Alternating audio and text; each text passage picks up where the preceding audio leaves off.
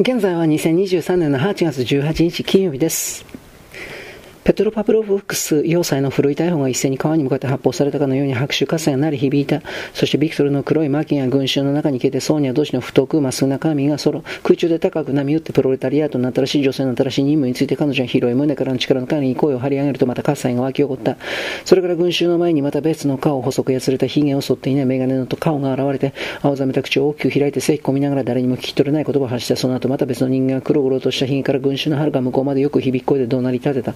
青年共産党黎明のそばかすの少年がどもりつつ、頭をかきながら話したくしゃくしゃの古風な帽子をかぶった背の高いオールドミスが教室で不良生徒を非難するかのように、震える細い指で群衆を指さし、廃車にいるかのように小さな口を大きく開いて激しい口調でさ語った。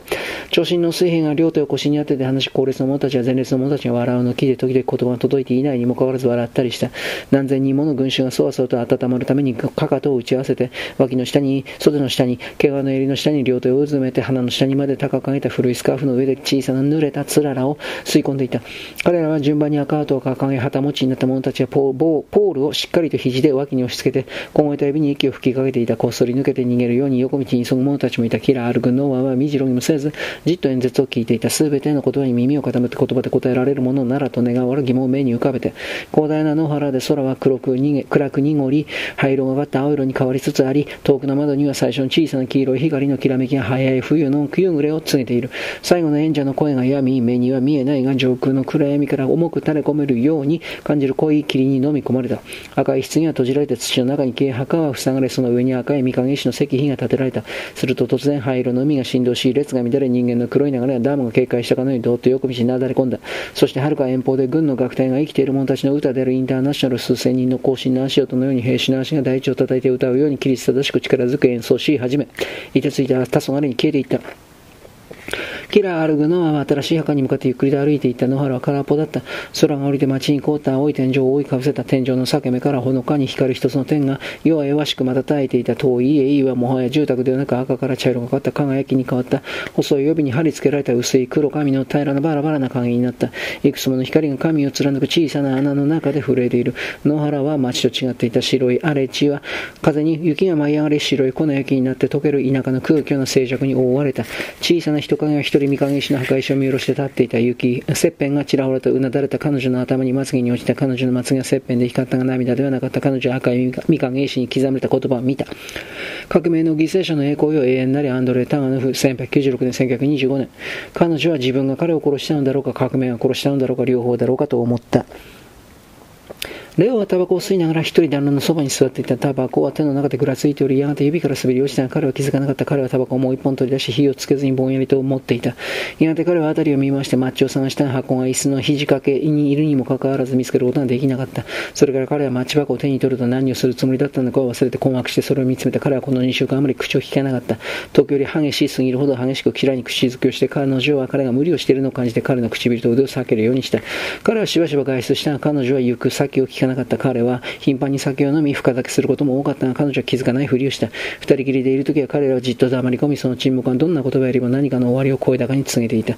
彼は二人の最後の金を使っており、彼女は未来のことを彼に聞いたりはしなかった。彼女は何も聞かなかった。明らかな答えを突きつけられるのは怖かったからだ。自分は戦いに敗れたのだということを。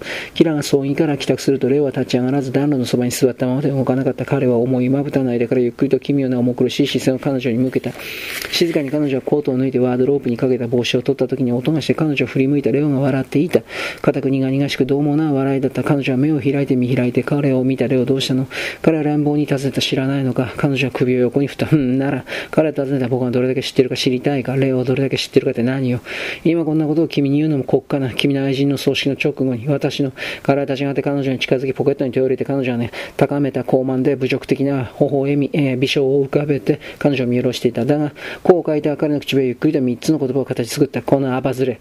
彼女はまっすぐにみじろぎもせずに顔面蒼白に立っていた。レオ、黙れ。お前の口から出る言葉一言も聞きたくない。この下劣な。他の俗物みたいだったらまだしも。だがお前って奴は自分は成人面をして、勇ましい演説をして僕をまっすぐに歩かせようとしながら自分は自分を押した、押し倒すローを取った最初の共産党野郎にホイホイなびいていったんだな。レオ、誰が？黙れ。いや、喋らせてやろう。一言だけ答えるチャンスやろう。お前はタガノフの愛人だったのか、イエスかノーか、そうだったのか、そうよ。僕がいない間ずっとか、ええ。そして戻ってきてからからも、えー、レオ、他に何を言われたの？他に何を言ってほしかった？何も。